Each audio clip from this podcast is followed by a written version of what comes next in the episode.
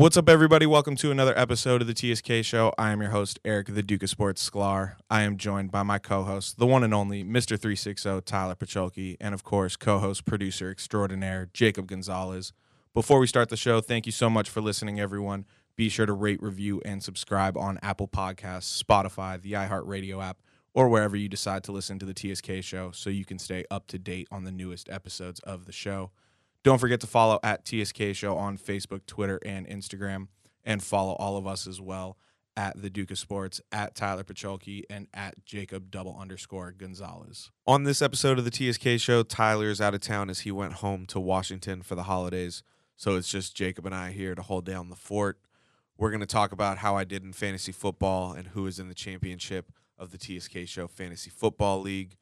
We're also going to preview Week sixteen in the N F L, and we'll talk about what we think should happen to the Patriots after yet another scandal has presented itself. We're also going to preview Week sixteen in the N F L, and we'll talk about what we think should happen to the Patriots after yet another scandal has presented itself. Then we'll transition to some hoops talk, where we'll discuss the fact that Zion Williamson has yet to make his debut, the N B A G League announcing there will be a team coming to Mexico City, and we'll preview the highly anticipated Bucks-Lakers matchup. All right, let's start the show.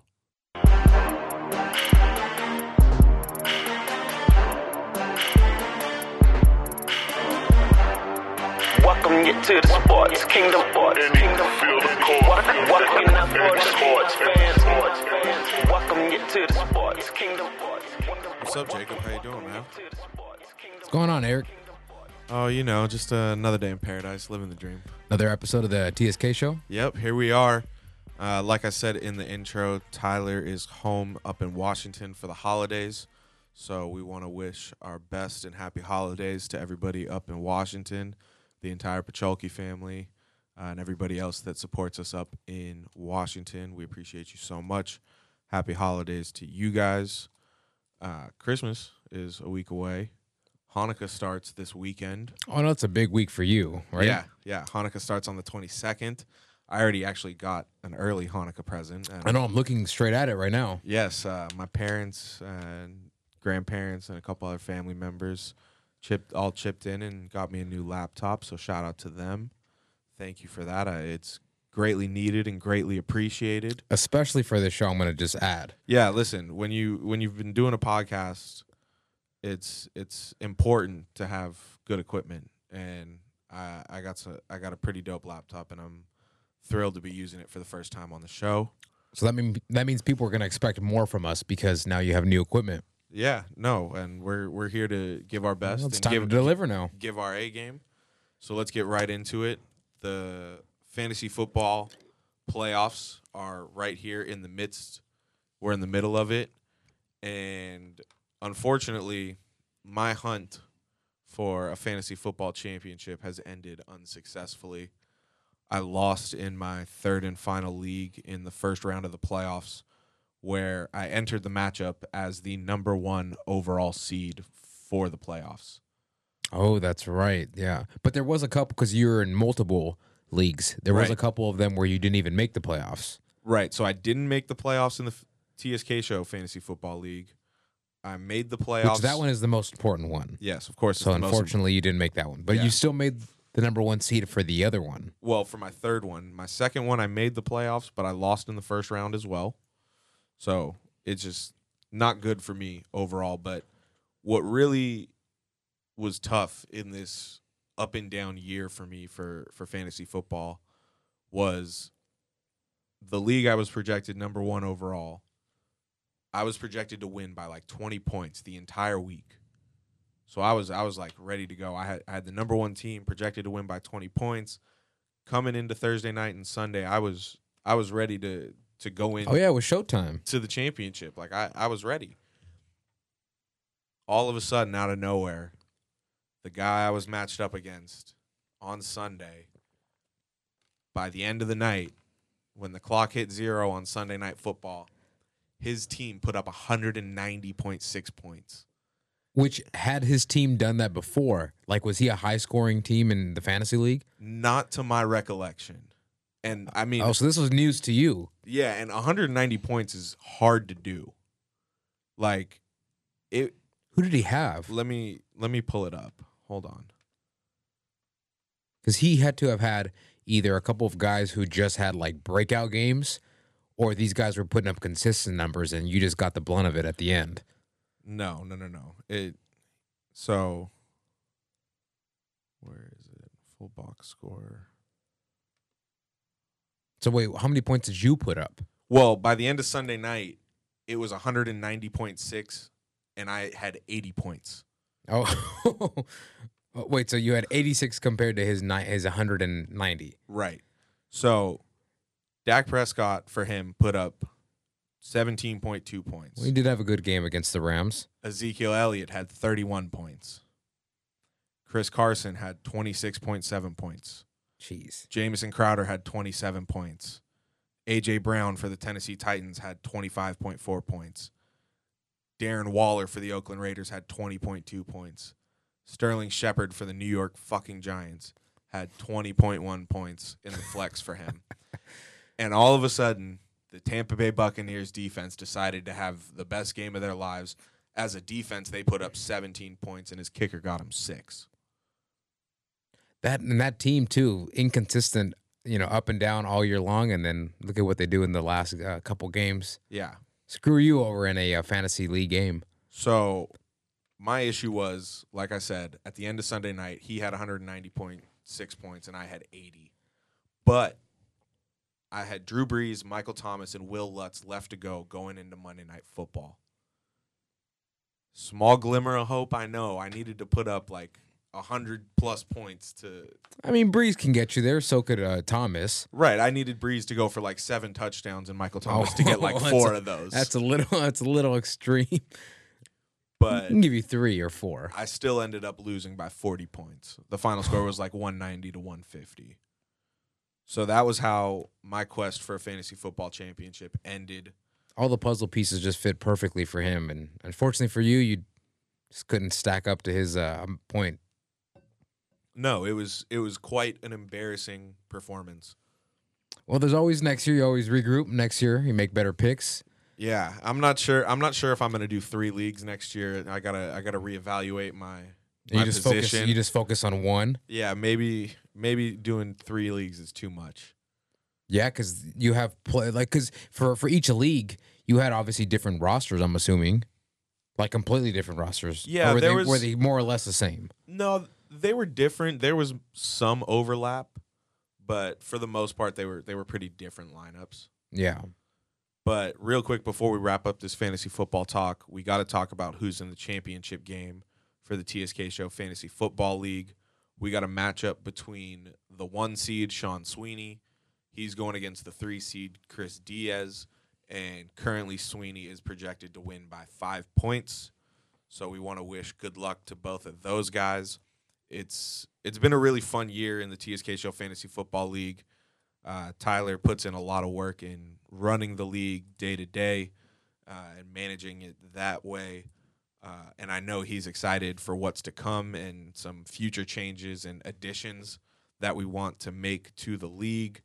And while Tyler is up in Washington, he is going to get the trophy from the former champion, Chad Johnson. Chad has to give it up. He's had it now since winning it last year, but Tyler's coming home with it to California. I had to give it away, yep. Yep, and the winner between Chris and, and Sean will get that trophy for the next year. And until the next winner is crowned, of course. Yeah, and hopefully that will be me next year. Yeah, if you're not in three leagues, then maybe. We'll see. Yeah, if you're if you're not in three leagues and you're not concentrating on two other teams, then perhaps that uh that championship will be yours. Yeah, hopefully. But, all right, let's move on now to a topic I love to talk about. Well, you're smiling, so I don't know what that could be. Well, the Patriots got caught oh, cheating again. Oh, yes, this. No, I, no I, then I, I'm with you on that. Then I'd love talking about this, too. So there has been yet another accusation of the Patriots cheating. And to quickly break it all down, The the Bengals turned over footage to N F L security of the Patriots filming the Bengals sideline for at least eight minutes during the Bengals' Week fourteen matchup against the Browns in Cleveland. The Patriots said they were filming a piece focusing on an advanced scout for their, quote, Do Your Job series, which focuses on Patriots employees and their day-to-day duties. They also say they informed the Browns that they would be in attendance of that game and would be filming said advanced scout, but they also admitted they didn't inform Cincinnati or the N F L that they would be there. They only let the Browns know. Now, Jay Glazer, trusted N F L oh, yeah. insider. Which he's broken Patriot news before. Right. So why wouldn't we trust him a second time? Right. So Jay Glazer revealed the footage that was turned over to the N F L security on Sunday morning on Fox's pregame show. And, man, it was just as bad as I thought it was. Jacob, why don't you play that sound of the Pats employee talking to Bengals security? And this is a piece you're filming on your advanced scout? Yeah. Yeah. Come on, guys. I don't see the advanced scout in this footage. No, that's not. We were trying to get some legal perspective to find that. That's not the field. I don't know why you would think you could take that. I didn't know. I didn't know. I didn't know. Sorry. But I can delete this right after you. The damage is done, my friend. No, it isn't, because we delete it. That's so, that was my favorite part at the end when he said the damage is done. Yeah, and he said no, no, no, I can just delete it. Yeah, no, that's, it's, that's not the point. Right, exactly. It's like you got caught red-handed, oh. and you're like, oh, now you want to delete it. Which there's more, and I know the audio is kind of hard to to decipher throughout the whole thing, but uh, basically he got caught. And he, at the end of this clip, because there was more, obviously, to it, but he, he keeps explaining, saying, well, once I delete it, it's gone forever. And and he's he's telling the, the, the security guard, you have to believe me. Right, and you could clearly see in the video that the camera was basically had the Bengals sideline in frame, was clearly focused on what, oh, yeah, the, he was lying the whole time. What the Bengals were doing. And listen, me and you were both journalism majors in college. We understand the concept of B-roll, right? Oh, big time. Now, he could have maybe said, like, oh, I'm trying to get some B-roll for this. But, like, B-roll, it's like you pan a little, you zoom a little, you get a little bit of this, which, a little bit a of rule. That. Ten seconds, hold a shot, move on. Right, exactly. This Not look, this look like eight minutes. Eight minutes of footage. And what's interesting was I worked a broadcast over the weekend with Rob Parker, Vic the Brick Jacobs, and Isaac Lowenkron. And they were talking about this because the news had broke that morning and right before the show was about to go on the air. And Rob Parker brought up a point on the show, and he was saying that Bill Belichick has a file on everyone, and he didn't have anything on first-year head coach Zach Taylor. So he wanted to get some footage of anything possible to get a leg up on Sean, uh, Zach Taylor. I almost said Sean Taylor, rest in peace. Yeah. Great, uh, strong safety. Uh, but Belichick wanted to get a leg up on Zach Taylor as a coach. And it's completely Sneaky bastard. It's completely plausible because this is not the first time the Patriots have been caught doing this. That's why, to me, when I saw the news, when it broke, it did not surprise me. Right. And I think what's people are going to try and say, like, oh, everyone cheats.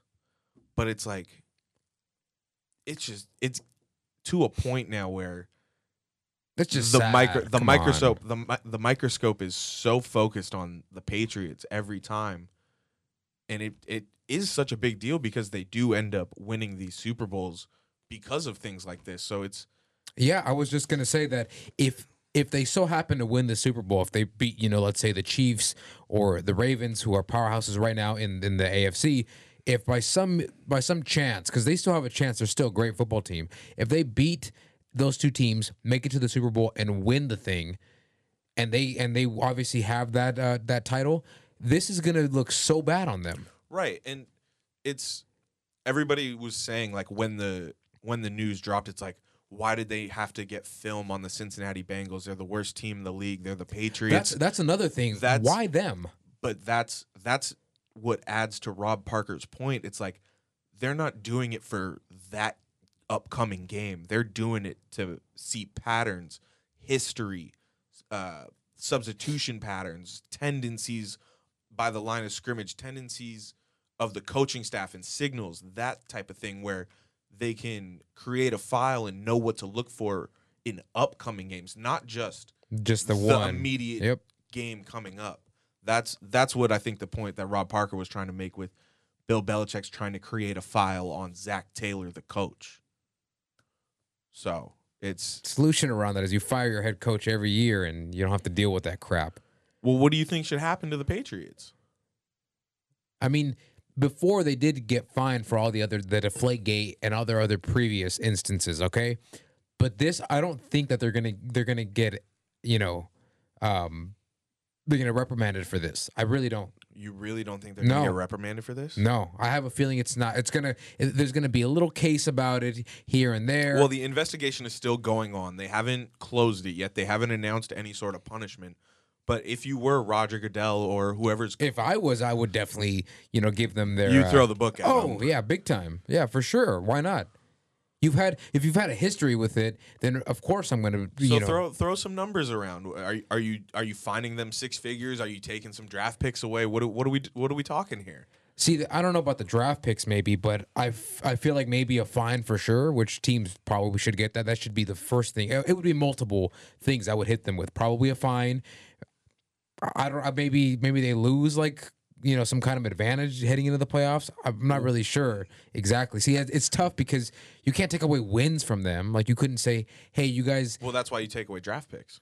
Mm, well, to them, they don't really care about that. Exactly. It, maybe now they kind of do because Brady's at, like, the tail end of his career, and they haven't really groomed anybody else, like, to replace him. So th- future-wise, they're a little scared, let's be honest.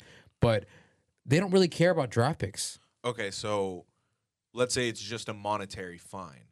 Are you fining the team, or are you fining the team and Bill Belichick, or who are we? Just one overall, just big fine. Well, no, this has to go to the top. This you fine Bill Belichick. Well, the top is Robert Kraft. No, well, yeah, but is he the one saying, "Hey, let's go to the Bengals and record footage"? Well, I mean, he's, technically, he's turning a blind eye and being like, oh, I didn't hear anything cool. So the guy we heard on tape that was explaining to the security guard, he's technically an employee of Kraft Productions. And he's he's already been suspended by Kraft Productions for this incident. So the Patriots have handed down a punishment to the guy at see, actual fault. See, remember how I just said right now how they're not going to get in trouble? The, the N F L is going to be like, oh, you know what? They took care of it. So you think them being proactive and suspending the guy yeah, is going to help them? That that's going to aid them because the N F L is going to be like, well, why why do we have to, you know, maybe maybe they'll get a fine at the worst. Okay. They'll get a small fine for the team. But because he's been suspended by, by Kraft Productions, the N F L is going to see it as they've already taken action already. So why do we need to take more action? Okay. It's already been taken care of. That's what they're going to see it as. Okay. I think if, if I'm handing down the punishment, I'm giving them at least five hundred thousand dollars fine. Oh, That's, e- easily you should. Robert Kraft's got to cut that check. Straight from him. But I think the point that I'm trying to make is that I think Bill Belichick, as as much as the guy was from Kraft Productions. Well, Kraft Productions, he literally yeah. was wearing a Patriots no. logo in the press booth. Of, no, of course. But it all comes from Bill Belichick. So you think the directive came down from Bill Belichick like, hey, who else? You who gotta else go. Would, who else would would would... order somebody to go to the practice and film it. Here's the thing. You don't got to convince me. No, I know I don't have to convince you. I'm convincing everybody who's listening right now to this podcast that it's got to go straight to him, and he's got to get fined. It's real cute for the team to get fined. That's fine. It's going to happen, and players get fined. But this coach has to get fined. Okay. Because this is not his first offense, and this is not the team's first offense either. Okay. And Jay Glazer's all over this because this is his second time already. Yeah. Specifically with uh, Patriots, you know, breaking news of of their scandals. Yeah. So, all right, enough enough of that. We we just got to play the wait and see game now as the, the N F L continues that investigation. But we'll move forward here on the T S K show. Uh, excuse me. Um, but we're going to preview now week sixteen. I know Tyler usually handles the power rankings, and it wouldn't feel right to do it here no, without he's, him. Um, he's enjoying the holidays up in uh, Seattle. Yeah, and he, he really uh, takes the power rankings head on and, and handles that. So I wouldn't want to step on his toes and not do it do him any justice by trying to do my power rankings. So we'll just stick to the picks of the week here with me and Jacob. So the first week we actually don't got don't have any Thursday games. We're starting off on Saturday. Honestly, I'm kind of happy about that. Some of the Thursday games in the past three weeks are absolute crap. Yeah, it's always it's always interesting late in the season what happens to those primetime games as teams get flexed out based on records. So you kind of get some weird uh, matchups. Weird matchups like last night, the the Saints Colts game Colts ended game. up being a blowout on Monday Night Football. So uh, it's interesting late in the season to see what happens with those oh, flexed yeah. games. But Saturday we have three games on the slate. The first one, we got the Houston Texans going to Tampa Bay to take on the Buccaneers. Houston coming in at nine and five. Tampa Bay coming in at an even five hundred at seven and seven. The line for this is Houston minus three. I have Houston winning this game. Tampa Bay's had such a hot and cold type of season where Houston has an offense where I think they are a lot more consistent with Deshaun Watson, DeAndre Hopkins, Kenny Stills, Will Fuller, uh, Carlos Hyde at running back. So I think Houston takes the W on that as they have a tight race in the A F C. Oh, yeah, they're going to need A F C this win. South, because it is still up for grabs. But who do you got in that game? See, I'm I'm still taking Houston only because, like you said, Buccaneers have been, you know, a little iffy. But I would also like to point out that Houston's been like that at times too. After their win against the Patriots, they go and lose to Denver in a blowout. So they they obviously do need this win, but I'm still taking them in this in this week. But they're another team that kind of has to fix their inconsistencies throughout the um, heading into the playoffs. one hundred percent, no doubt. Now, the next matchup we got is uh, an interesting matchup because usually this game means nothing. And this game actually has a lot of divisional implications on the line, and it's the Buffalo Bills coming in at ten and four. They're going to Foxborough to take on the New England Patriots, coming in at eleven and three. You better watch it; they'll get taped over there in Buffalo. Well, we, you never know. But the line for this is New England minus six and a half. If Buffalo wins this game, they will have the tiebreaker and could win the division if they win out. Now, I think ultimately the Patriots win this game because it's December, and we all know what Bill Belichick and Tom Brady are capable of in December and on into January and February. Yeah, they're, they're built for this month. Right. So I have the Patriots winning this game, but it's going to be a lot of fun to watch this game because it's the first time this game has meant something in a long time. The Bills have clinched a playoff spot for the first time since nineteen ninety-nine. That's huge for Bills Mafia. I know they are stoked up in upstate New York for that.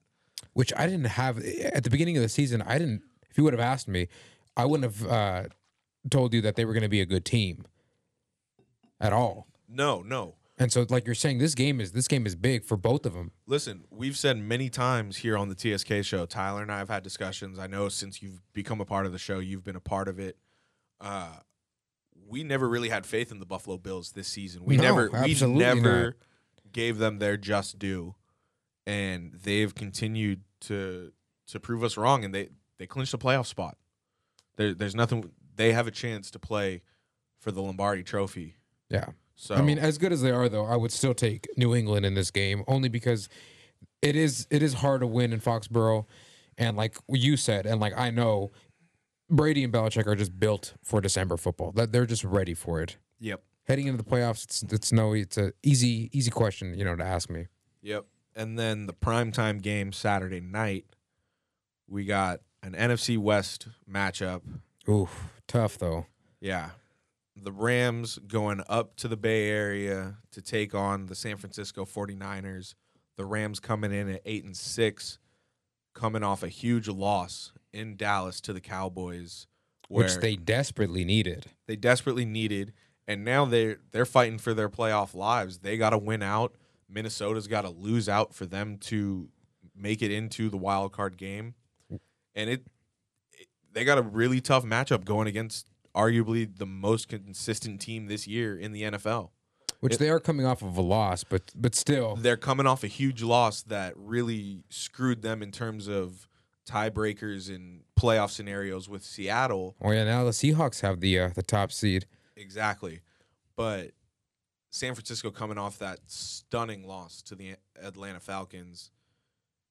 I have to take the Rams because they're my team, but I'm I don't feel good about it. I don't feel good about it. I'm not confident in this team at all anymore. I tweeted it after the game uh, when they lost to the Cowboys on Sunday. A lot of these players on the Rams need to take a look in the mirror and ask themselves if they want to be great, because we saw flashes of it last year, and it led to them making it to the Super Bowl. We'll, we'll X out the, the performance they had in the Super Bowl because it was abysmal, but But even even against the Seahawks a couple of weeks ago, you saw what they were capable of. Exactly. At home. Exactly. At home. So th- these guys, Jared Goff, Todd Gurley, Robert Woods, Brandon Cooks, Cooper Kupp, uh, a lot of the guys on the defense, Jalen Ramsey, Troy Hill, Nicole, uh, Nickel Roby Coleman, uh, these guys got to take a look in the mirror and ask themselves if they want to be great, because this year we got nothing. It was a this this year was a disappointment. We made it. The Rams made it to the Super Bowl in their second year in Los Angeles, and there were a lot of high expectations coming into this year. Gurley got paid last year. Donald got his Donald got his contract last year. Jared Goff got his contract this year. And yeah, you've gotten paid. Now it's time to show for it. Right, you got to live up to to what you what you've made. Which people had their expectations for them. Like I know I did. Jared Goff's a number one overall draft pick. Yeah, and after last year, if you take away the Super Bowl performance, and you just You you sum up last year, they had a great uh, season last year. Yeah. And this year, a little bit different. Now now they have to win out every single game. Yeah. So I got the Rams in that game. You going forty-niners, I'm, I'm assuming? I'm going forty-niners, unfortunately, on this one. Just the way they played against the Cowboys is my gut's not really uh, with them on this Listen, one. Listen, I don't I I can't blame you for it. No, and I hate the forty-niners. Let's be honest here. Yeah. So all right, the next matchup we got. The the Jacksonville Jaguars coming in at five and nine. They're going to Atlanta to take on the Falcons, who are also coming in. Who are also coming in at five and nine. Uh, Atlanta's favored by a touchdown. I have Jacksonville coming in and winning this game. Uh, Atlanta, similar to Tampa Bay, don't really know what we're going to get this year with them. And Jacksonville coming off the stunning victory to close out Oakland's time. The Raiders' time in Oakland. That sucks for them. Yeah, I mean, the black hole booing Derek Carr and yep. everybody as they ran over to say goodbye was definitely a tough look. But uh, I got Jacksonville winning this game in Atlanta. This one, this one I'm taking uh, Atlanta at home, only because, yes, they have been inconsistent, but the teams I feel like they've beaten have been teams where, like, they probably should have lost to those teams. Atlanta, like, Atlanta like has week. no business beating Atlanta, or Atlanta has no business beating San Francisco this year, but it, it happened. Exactly. So that's why I'm taking them in this game, only because they win games that you feel like, nah, they're probably going to lose that game. Yeah. So I, I'm not gonna, I'm not gonna go against them for the rest of the season. I mean, there's only two more weeks, but still, so I'm gonna take them. Okay. All right. The next matchup we got the Baltimore Ravens coming in at twelve and two. They're going to the dog pound to take on the Cleveland Browns, coming in at six and eight. The line for this is Baltimore minus ten. It was just announced earlier tonight that Baltimore got twelve Pro Bowlers, a record for the N F L. Jeez. Yeah, so all uh, led by Jackson too. Big trust. Shout out to them. Uh, I think Lamar Jackson locked up the M V P. Uh, he's had a stellar year. Shout out to him for also passing Michael Vick's rushing record for a quarterback in a season. I mean, it's pretty obvious. I think the Ravens are going to come in and dominate against Cleveland. You got reports coming out of there that O B J's telling teams, come get him. Jarvis Landry's telling teams, come get him. What a season for them, though. If you could just sum it up in, in one word, it, it just had such high expectations, but just got shot down so fast. Oh, I mean, it, the, the, to sum up this season in two words, it was all gas. Oh, exactly. All gas. Did you ever did you ever hear what Stephen A. Smith said about that team? Well, n- not not about them, but specifically about Mayfield.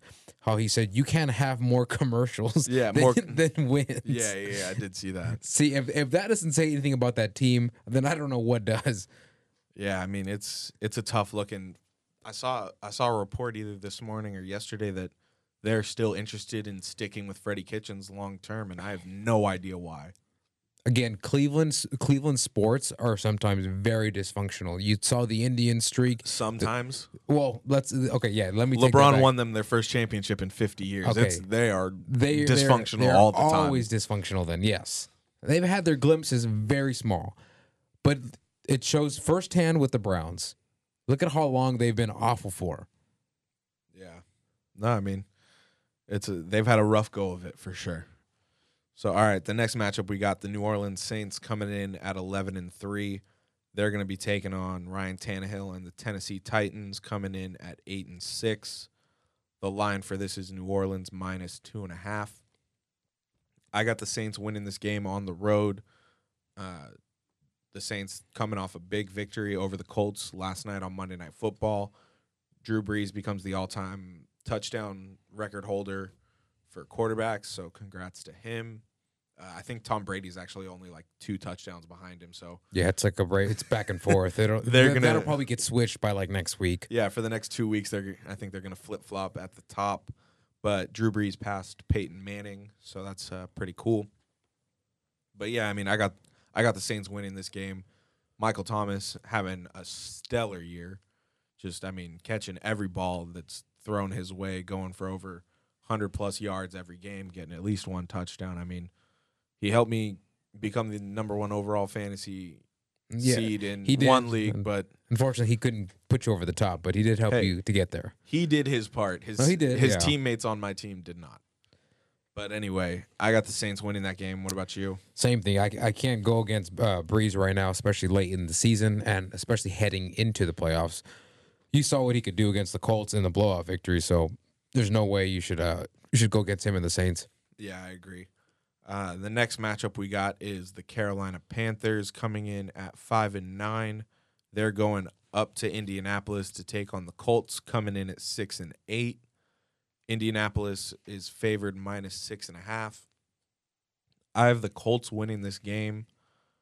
Uh, it's going to be interesting to see who Carolina throws out there or puts out there at quarterback. Uh, their backup, Kyle Allen, threw three interceptions again. Yeah, that's been their question for most of the season, too. Yeah, no, it's it's definitely been a carousel uh, for them in the quarterback situation this year.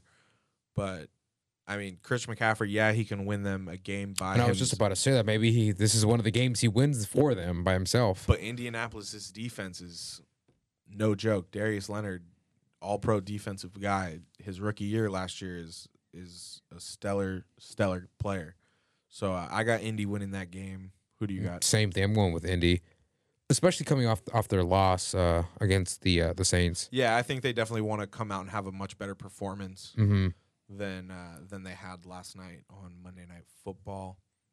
But moving on, we might want to just skip this one. Yeah, but I, I don't see. I feel like when there's games like this, they should be like fat question mark the, on, on it. It's the tank off. It's uh, the Cincinnati Bengals going to Miami to take on the Dolphins.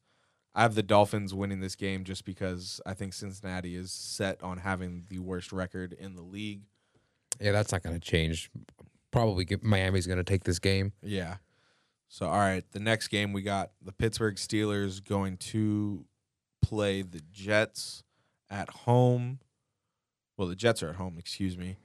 Uh, the Steelers are eight and six. The Jets are five and nine. I got Ducky Hodges getting another W for the Steelers. It'll be interesting to see, though, if Le'Veon decides to put on a show against his former team. Which so, you always look forward to when uh, former uh, teams and players, you know, play against each other. But Minkah Fitzpatrick in the secondary for the Steelers has been absolutely stellar since getting traded to Pittsburgh from Miami. So I think Minkah could give Sam Darnold a lot of problems uh, in the passing game. So, like I said, I got I got Pittsburgh winning this game. Same, especially just because Pittsburgh is now fighting for any win that they can get heading into the postseason too. Right, they still their playoff hopes are still alive. They got to oh, win out, mm-hmm. so they they still have a chance at a ten and six season and to to get into the playoffs. So all right, another another tank off, another tank off. We got the New York Giants coming in at three and eleven. They're going to the nation's capital to take on the Washington Redskins. Oh God. Both teams uh, are three and eleven. Washington's favored minus two and a half. I got the Redskins winning. I know I don't think I don't think the Giants are going to put Eli Manning out there. I think Daniel Jones is going to come back and play the last two weeks, but I think the Giants are also set on tanking the rest of the season. So see what they can get in the draft. Yeah, and I think this just gives Dwayne Haskins another opportunity to get live reps in game, to get more experience as a starting quarterback. And he's got a veteran running back like Adrian Peterson behind him. So I think the Redskins do win the game in this matchup. For this one, it's just an oddball pick, but I'm probably just going to take the uh, the Giants just because it's late in the season. Eh, why not? And, and Barkley could have a you know potentially good game. Yeah, no, Saquon, best running back in the game. Yeah, you no just joke. You, you just never know with him. You, you saw him made that guy fall last week, right? Oh, big. Oh, yes, yeah. That's what Instagram is for. uh, all yeah. my highlights. Yep. So, all right, the next matchup we got is the Detroit Lions coming in at three ten and one. They're going to the Mile High City to take on the Denver Broncos. They're coming in at five and nine. Denver's favored minus six and a half. Detroit put Matt Stafford on I R, which means he is done for the season. So, I got Denver winning this game. Uh, it's always tough when going a team up there. It, it's always tough yep. when a team goes up to the to the altitude. Detroit's uh, dome team, they now got to play outside in the elements in Denver. I think Denver wins this game pretty easily. Oh, easily, yep. Which they're another team who've had their like ups and downs. They've blown out teams, but then they've also had their early like season like failures too with yep. um with Flacco. Yeah, they still have questions oh, even with Joe Flacco oh, at quarterback. Do. Yep, but they'll probably win this game. Yeah. All right. An interesting one now. We got Ooh. the Oakland Raiders coming in at six and eight, coming off a loss in their last home game. Oh, so they're pissed. In the Oakland Coliseum, the Black Hole booed them as the team ran over to say goodbye and thank the fans for all their time in, in Oakland. In Oakland. They're coming down to Carson to come play the Los Angeles Chargers at Dignity Health Sports Park. The Chargers coming in at five and nine, coming off a seven turnover performance. Jeez. And a loss.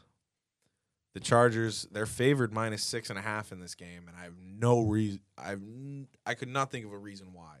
This is their last home game at um, Dignity Health. Dignity Health is going to be all black. There's going to be so many Raider oh. fans at this game. Well, obviously, like, we're in L A. The but. the like the Minnesota fans that were in the stadium on Sunday, like, that was, like, the most away fans I, I've ever seen. Like, watching it on T V. Minnesota fans travel, though. They travel well. And, I mean, the Raiders fans, they travel. They, if not, they're the best traveling fan base in the world. They practically live here in, in L A. There's probably ninety percent there's of them more, do live here. There's more Raider fans here in Los Angeles than there is Chargers and Rams fans. Yes. Yeah. Yeah. All right. Fine. As as well as the Rams, the Rams are, doing, are the Rams are gaining. Oh, but, yeah. They've already you know surpassed Charger fans, of right, course. The Raiders have a far bigger fan base than the Chargers here in L A. Oh, without and a doubt, the Raiders are going to win this game, and it's going to be embarrassing. The last the last home game for the Chargers. So yeah, I got the Raiders winning this game. It's it's going to be another home game for the away team. Yeah, I, honestly, just because of the uh, the way the season has gone for the Chargers, I'm taking the Raiders. Yeah. All right, the next matchup we got, it's for the N F C East, basically. We got the Dallas Cowboys coming in at seven and seven. They're going to Philly to take on the Eagles, who are also seven and seven. Dallas is favored minus three on the road in Philly. These types of games always have these moments in them that are memorable. uh, the, these rivalry type games in the N F C East. It's it's filled with those. So uh, we love these kinds of matchups here at the T S K Show. But I got Philly winning this game. I think I know I, I know Dallas is coming off a big win, but they've been so inconsistent this year. We don't, a lot of we, their wins have been against teams under the five hundred mark too. Right, and we never know which Cowboys team is going to show up. Like, we haven't seen the Cowboys team that showed up against the Rams in weeks. Yeah. They were firing on all cylinders. And we we haven't seen a Cowboys team like that in, in but, but then they also time. Get blown out too, though. So you're always questioning, well, which team are we getting tonight? Right. So, and I mean, listen, I know we say this with the Patriots, but December football in the N F C East and, and Philadelphia, those fans are a rabid fan base. Philadelphia fans are no joke. They're some of the most passionate fans in all of sports. So I think they're going to rally behind their team. They know what's at stake. They're trying to fight to get back into the playoffs. I got Philly winning this game. Yeah, the same, only because Philly has had their their fair shares of ups and downs, which there's a handful of teams that have had those same problems. But I think the last couple of weeks have been solid for them. And the win against the Rams, Cowboys-wise, that was just one glimpse. We're not gonna. I don't think we're going to get this team this week. Yeah. So, all right, the next matchup we got, another N F C West matchup.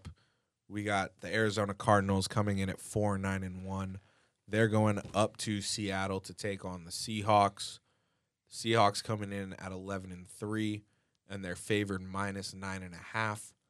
But the Seahawks will be without wide receiver Josh Gordon, who was suspended indefinitely by the N F L for violating their per- performance-enhancing drugs and uh, drugs of abuse or substance abuse policies. Once again, this is... Jeez, what is it, his fifth, sixth uh, time? Yeah, I believe this is his fifth suspension for this same offense. So, I mean, Josh Gordon's career is in limbo once again. And I think while he did make an impact on this Seattle Seahawks team and was a big weapon for Josh Gordon when he w- or for Russell Wilson... when Josh Gordon was available, I don't think Seattle's going to miss a step really without him. No, I mean, look at the Patriots too. He played for them early on, and same issue. And uh, he didn't, he didn't, he wasn't really missed once he left. Brady just found another person. Right. So I think Seattle ultimately, even with Josh Gordon's departure, Seattle's going to be fine. I think they're going to win this game pretty easily. They're going to go, going up against a rookie head coach and a rookie quarterback. Russell Wilson and Pete Carroll are one of the longest tenured uh, quarterback head coach duos in the league. So I think Seattle wins this game pretty handily. They are in the driver's seat in terms of playoff position for the N F C West. They have the tiebreaker over San Francisco. And they can sense blood right now. Yeah, they can smell blood in the water for sure, especially with San Francisco losing to Atlanta this past weekend. So, I mean, Russell Wilson has put on an M V P campaign. I know I said Lamar Jackson, I think, has locked up the M V P already, but Russell Wilson has just as strong of a case as Lamar Jackson. Oh, he does, especially the season this year. Uh, and, yeah, it's definitely a no-brainer with the Seahawks for me on this on this choice. Um, but, like I said, they they can smell the finish line as far as they can lock up the number one seed in the in the N F C West. Yeah, and Tyler... Uh, when he was here and in past weeks, as I said, the Seahawks control their own destiny, and they've done exactly what they've needed to do, minus the loss to the Rams a couple of weeks ago, that little blip. Other than that, they've done everything they needed to do to secure that first place position in what we've said here at the T S K Show is the toughest division in football, and that's the N F C West. Oh, it is. By, by far, without a doubt, it is the toughest division. So, yeah, I mean, I got the Seahawks winning that game. So do you. The Sunday night matchup, we got the Kansas City Chiefs coming in at ten and four. They're going to the Windy City to take on the Chicago Bears. Chicago's coming in at seven and seven. Kansas City is favored on the road minus five and a half. Kansas City also just picked up Terrell Suggs off the waiver wire. It's a good pickup. After he was released by the Arizona Cardinals. I have Kansas City winning on the road. I've said it uh, many times on the show. I don't trust Mitch Trubisky. I don't trust Chicago. Yes, they have a stellar defense led by Khalil Mack, but the N F L is a quarterback's league, and when you have Mitch Trubisky at your quarter, uh, as your starting quarterback, you're not going to win a lot of games, in my opinion. And they're sitting at five hundred right now, and I don't see them finishing with an above five hundred record. Oh, no. And and he's shown you all all year, except for maybe one or two games where he's had three touchdowns. I believe it was the one on Thanksgiving, right, where he had a, he had like three hundred yards, yeah, two touchdowns. Yeah, they won their game on Thanksgiving. And they, and, and they won their game, and you and you thought, you know what, maybe he's turning it around. And then you fast forward to the week later, and it's back to normal. Right. So, yeah, I don't I don't trust him as a quarterback, so it's this is a no-brainer as well, taking Kansas City. Yeah, and Kansas City's coming off a, a great performance at home in the snow. I mean, Tyreek Hill is... Oh, I love watching snow football games. Those are the best. It was funny. I, I can't remember who said it on E S P N, but they were like, I didn't know a cheetah could run in the snow. Oh, when, uh, Tyreek Hill. That, when he had that forty-yard touchdown run, yeah, or touchdown reception, because, I mean, he was just lightning quick. Oh, he's one snow. of my favorite receivers to watch. Yeah. By far. So, and I mean, Patrick Patrick Mahomes has been pretty good since coming back from the knee injury. So, yeah, I mean, I got I got the Chiefs winning this game. And then the Monday night game is for the division as well, basically. We got the Green Bay Packers going to Minnesota to take on the Vikings. Packers coming in at eleven and three, Vikings coming in at ten and four. And like I said, the Vikings lose out and the Rams win out. The Rams and the Vikings flip-flop in the playoff position, so that means the Rams would win or would make the playoffs. So I have to choose the Green Bay Packers to win this game. Right now, Rams fans are just begging Aaron Rodgers to take this game. Yeah, and listen, I feel very confident putting my confidence in Aaron Rodgers as a quarterback. He looked great with uh, Devontae Adams this past weekend. So, I mean, listen, Minnesota has had a great season. The defense has been doing work all year. Kirk Cousins has gotten the job done, to to say the least. They're, he's subpar. They're, they're, in my book, he's listen, kind of an issue, too. They're ten and four. Uh, Stephon Diggs is a top-tier receiver in the league. Adam Thielen is the same when he's out there. But I got to go with the Packers in this game. I need them to win this game. Yeah, no, I, I'm taking Green Bay as well in this game, but they do kind of scare me going into the playoffs for, for some reason. I just feel like they're sometimes at at times they're too much of like a finesse football team, and they kind of just hope for Rodgers to do everything for them, and that's not how it's going to pan out. So you got Minnesota winning this no, game? No, no, no, no. I no, I said that I would still take Green Bay. Okay. Going forward, though, I still feel a little bit shaky on them. I got you. I got you. Okay. Well, that wraps up the the picks of the week for Week sixteen in the N F L. I can't believe we're already almost to the playoffs. It's this season I, is I know, going by it, really it quick. Really, it really flew. I feel like midway I was already thinking like, oh, well, you know, we'll see the playoff picture soon, and then we're already in Week sixteen. Yeah. So let's transition now to some hoops talk. Uh, the N B A. We're, we're almost to Christmas Day. That's always the marquee day for the N B A, but we're now exactly eight weeks from when Zion had surgery to repair a torn meniscus, and he is yet to make his debut for the New Orleans Pelicans. The other day, his coach, Alvin Gentry, said that Zion is eager to, to get back out on the court, but the team is still being very cautious about how the injury and rehab are being approached. The Pelicans, though, are the Pelicans are in the middle of a franchise record twelve-game losing streak. Oh, they're horrible. And currently have a record of six and twenty-one, which is good for second to last in the West and the entire N B A. So, with Christmas being a little over a week away, and the Pelicans slated to play on Christmas Day because of Zion, because of Zion. Let's be real here. That's the reason why he's playing. Right. Or, or that's the reason why the game was scheduled. Right.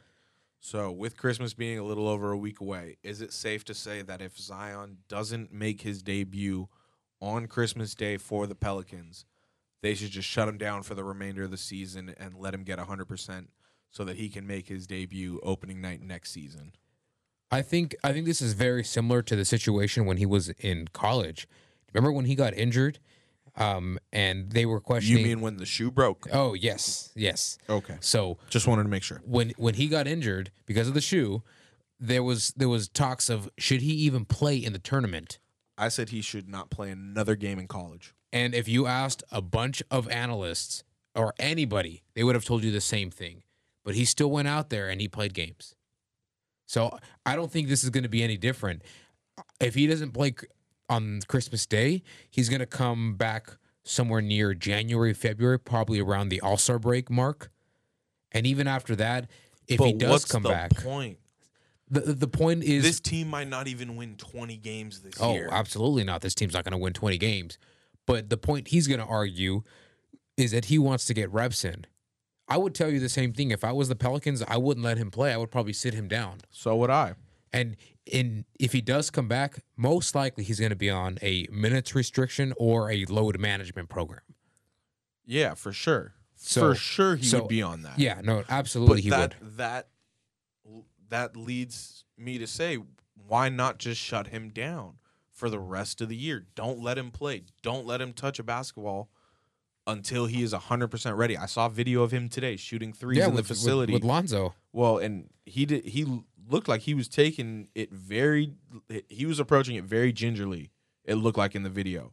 So I think if he doesn't play by Christmas, and with Alvin Gentry saying that they're still being very cautious about how they're approaching this injury, I think they just should just shut him down.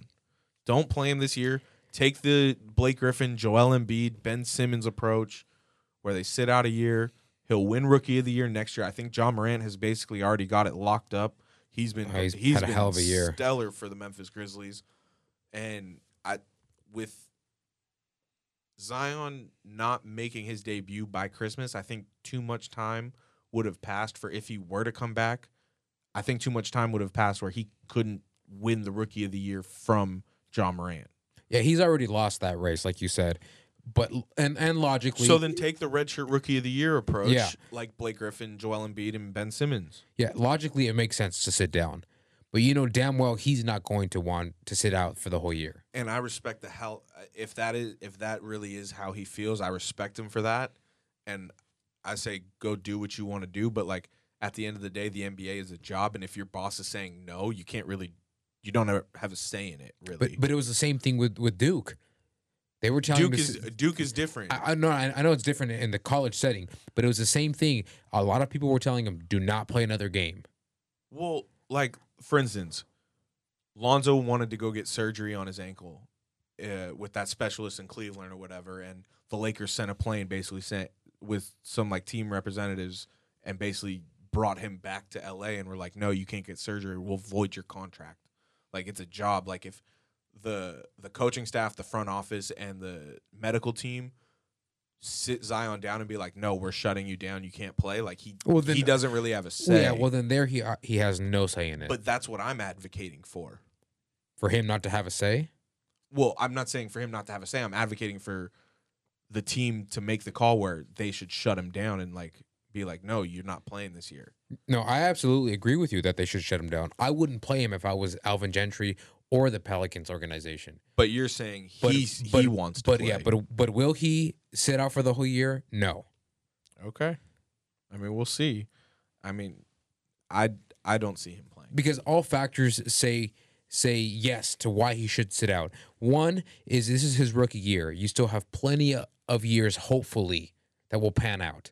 Two, you have the second to worst record in the West, only behind the only ahead of the Warriors. And you're tied with like the Knicks and yeah. If you're if you're tied with the Knicks in any category as of right now, you know you're in a shitty situation.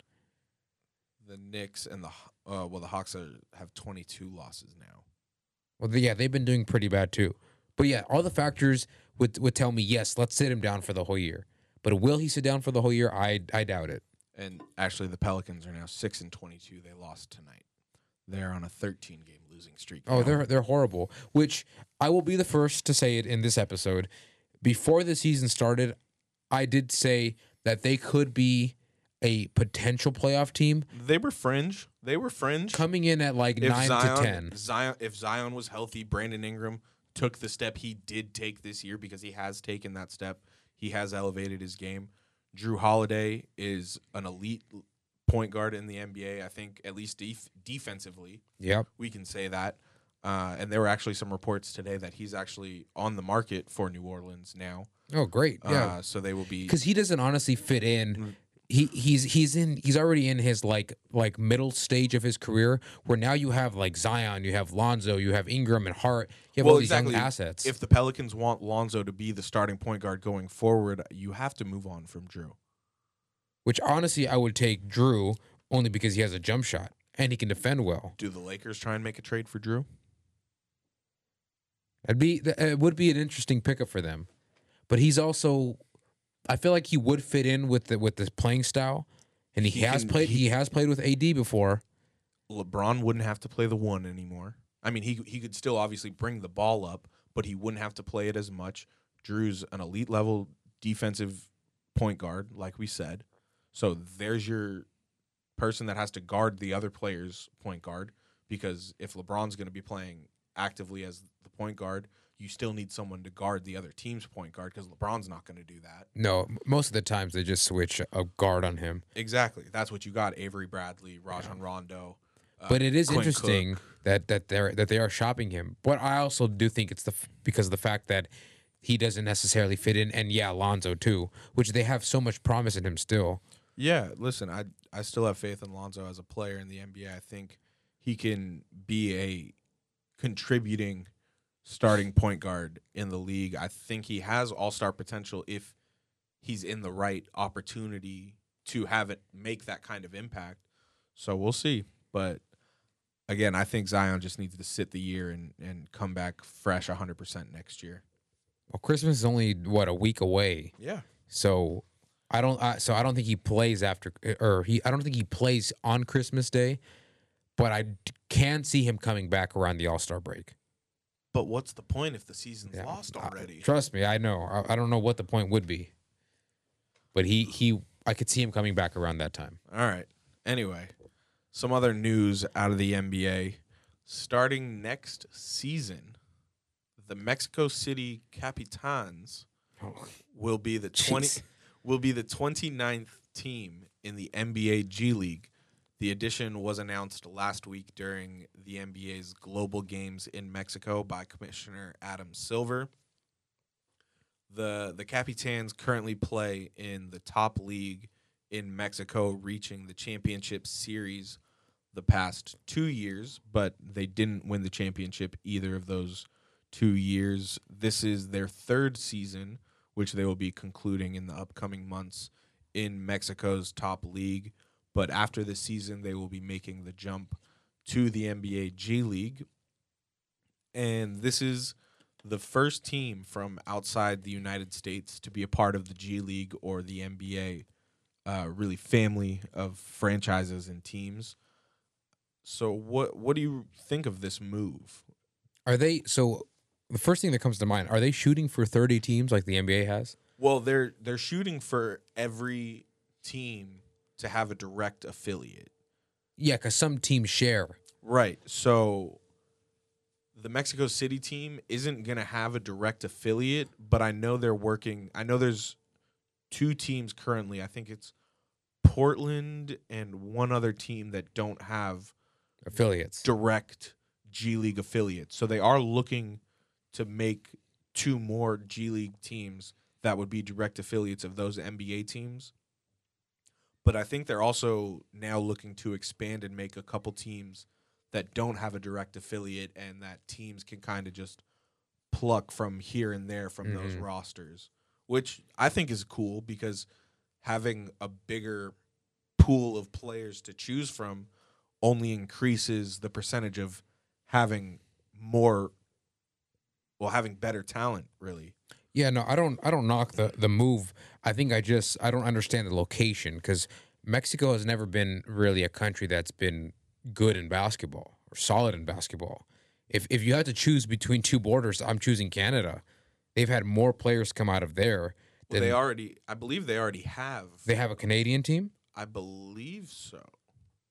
Because Well, no, they don't because this is, no. Yeah, this, this is, yeah, this would be the first. Right. Yeah, this would be the first foreign one right. outside of the I'm U S I'm trying to think where the Raptors nine oh five. Where's the Raptors? That one's probably somewhere on the other side of the border, but on near near Toronto, but on this side. Oh, they're in Delaware. Yeah, see, they're cold as hell still all over there, but... Oh, wait, no. They're, so they're not in Delaware. No, they're in Ontario. So this would be the second team. Yeah, I guess. Huh. I, I must have wrote that down wrong.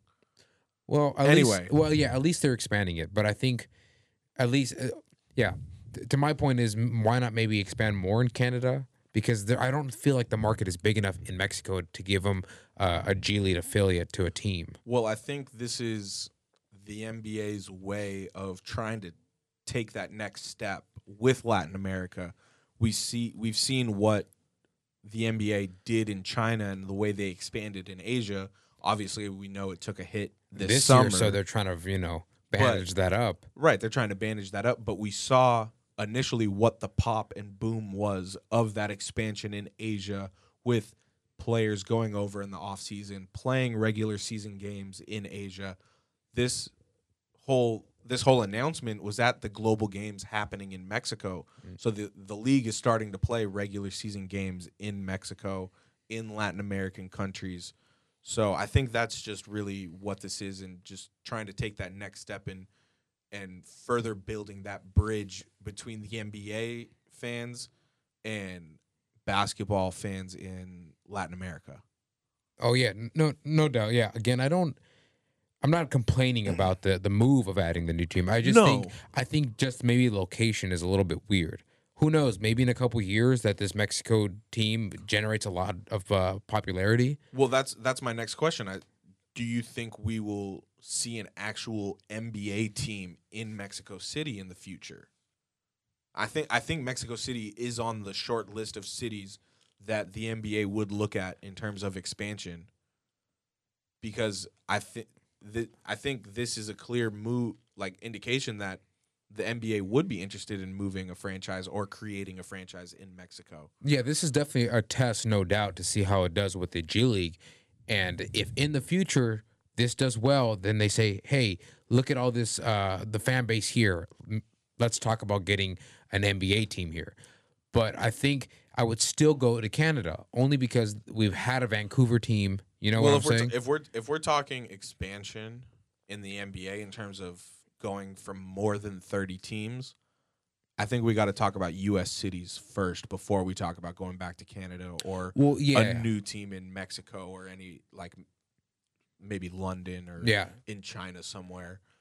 But no, no, but it's to answer your question, I think that they would expand first on on the upper side of the border than it than they would on the southern side. The, the, so the no, the northern and the south. Yeah, yeah sorry, so yeah, so northern and southern. Yeah. I'm just giving you shit for yeah. saying upper, upper and then well, southern.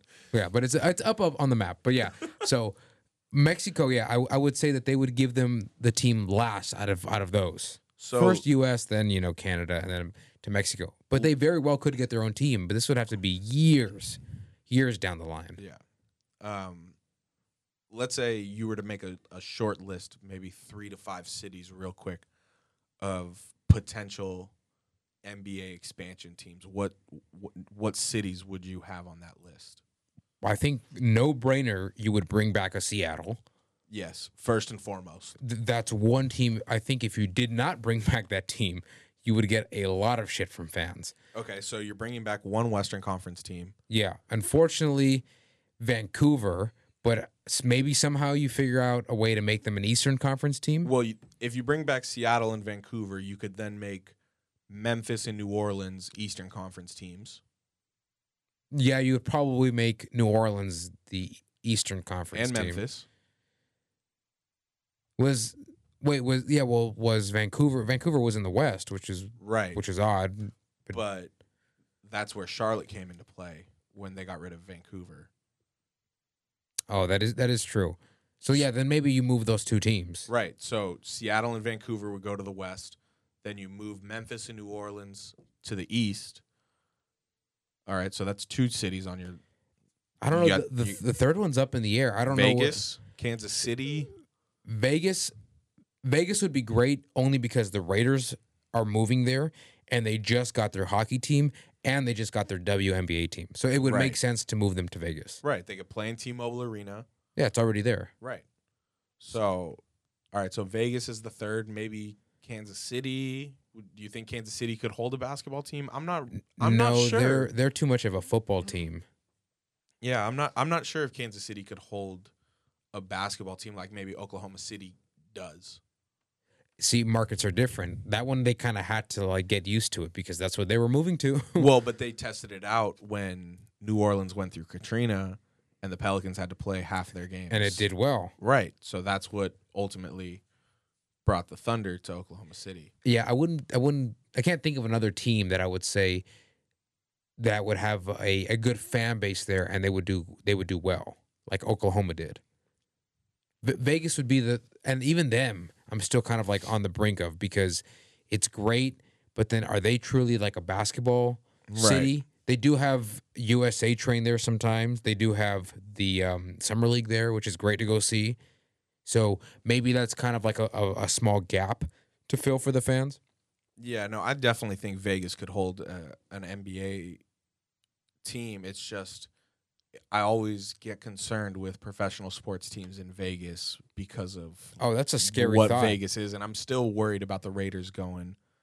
And I mean, we haven't really heard anything happen in hockey with Vegas, but I mean, football and basketball players are different animals I, than hockey yeah, players. Yeah, I was just about to say hockey players are different kinds of people. Yeah, I don't feel I, I feel like they don't live as luxurious lifestyles as the N F L and N B A players. They're live. Not as recognizable. No, if I saw a hockey player in a in a hotel casino like the Bellagio, let's say, I wouldn't know who the hell he was. Right. So, all right. I mean, it's. I think. I think overall, I think it's going to be good for the league that they have a G League team in Mexico City.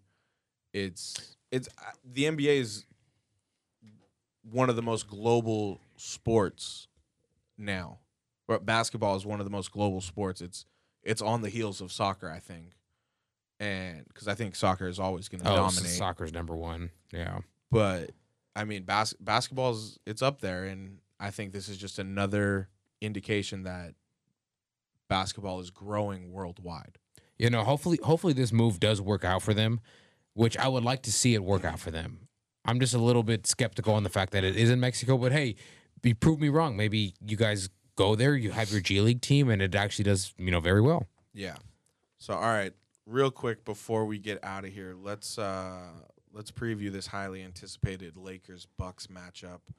The Lakers, they're they're in the middle of a road trip, and like I said, they're set to play the Milwaukee Bucks Thursday night in Milwaukee. Both teams are sitting atop their respective conferences and have identical records at twenty-four and four, tied for the best record in the N B A. Both teams lost their last games coming into this matchup, and both teams had long winning streaks snapped with those losses. The Bucks had an eighteen-game winning streak snapped in their loss against the Mavericks Monday night. The Mavs did it without Luka Doncic, who suffered an ankle injury and is expected to miss some time. But the streak was the longest in the N B A since the Warriors won twenty-four straight games in twenty fifteen, I remember that year, sixteen, and the Lakers had a fourteen-game road win streak, but that was snapped earlier tonight in a loss against the Indiana Pacers, one oh five to one oh two. Anthony Davis did not play against Indiana after he suffered an ankle injury in the Lakers' last game against the Atlanta Hawks on Sunday. Do we think A D will play against the Bucks on Thursday night? Ooh, Thursday. I was just about to say probably, but if it's Thursday, ankle injuries are a little bit weird because if, depending on what they are, if they're high, high grade, high sprain, it just depends. The ankle's a weird spot to injure, to get an injury on. So if it was Sunday, Saturday, I would probably say yes. But if it's Thursday, I don't think he's going to play. Yeah, see, I think obviously he sat out tonight to give him a better chance of playing Thursday night against the Bucks. I think he does play. I think he wants, at least I hope, he wants to prove to Lakers fans that he's he's got what it takes and he's going to play even if he's hurt, but he wouldn't play if he was injured. That kind of mentality, that, yeah. that, that Mamba mentality that Kobe had where he's going to play until his arms fall off. Uh, but, I mean, I hope he plays, but either way, a lot of people are saying this is a potential N B A Finals preview. It's interesting, though, because I think the Bucks are the only team besides Philly that could present a problem matchup-wise in terms of size. The Bucks have Giannis. Yeah, they're very long. Right. The Bucks have Giannis. They have the Lopez twins. Chris Middleton is a prototypical six seven long wing defender. And the Lakers, I think one of their biggest advantages is their size with A D if he plays against the Bucks.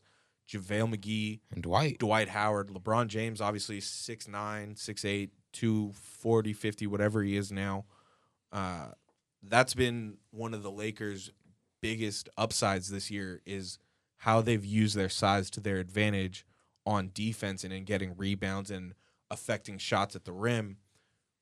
But the Bucks have similar size to them. So yeah, just with the two Lopez twins. Yeah. And, I mean, Brooke can come out to the three-point line and knock them down. I don't think he even uses the post anymore. Let's be real. Listen, there was a game when he was on the Lakers. And he shot a shitload of threes? No, he didn't record a single rebound. But somebody else did, wasn't it? Like a guard? Yeah. He but, had more rebounds right. than Brooke. A seven-footer did not record a single rebound know, in a basketball game. It. There was like a six three guard on blew the team. My, blew my mind. But, yeah, and Robin Lopez is aggressive. He's an energy guy. He gets rebounds. He he gets yeah, offensive putbacks. He's your trash guy. He's just going to rebound for you. Yeah, he cleans it all up. He, he doesn't need... Uh, He doesn't need touches on offense all the time. Yeah, and, and Giannis, one of the best players in the world. So it's his his name says size all the way. Let's just put it that the way. The size of his, yes, his yeah. name, the size of his body. Yeah, his his his him as a player, you just hear of his name, you think of size, length, and so yeah, their their team is equally equally can match up with the Lakers. And in the in the backcourt, they have guards like Eric Bledsoe, who's speedy, can take somebody off the dribble, can create his own shot. And the Lakers have older veteran guards that are that are probably a tad slower than Eric Bledsoe. So it's going to be interesting to see how that matchup plays defensively. Who's going to guard Eric Bledsoe? Is it going to be Rajon Rondo? Is it going to be Avery Bradley? They have Wes- Wesley Matthews, too, now. Yeah, and he's, another, all, he's another a knockdown defender. Shooter. They also got uh, Ersan Ilyasova, who is who's another big body that they can throw out there. Uh, so this this matchup, it's it's got N B A Finals written all over it, in my opinion. These these have been the two best teams. That streak the Bucks went on, I know it didn't get a lot of publicity in the national media, but I mean, any team that wins eighteen straight games in the N B A, that's something to talk about. Exactly, and it, I can't believe it didn't get more recognition.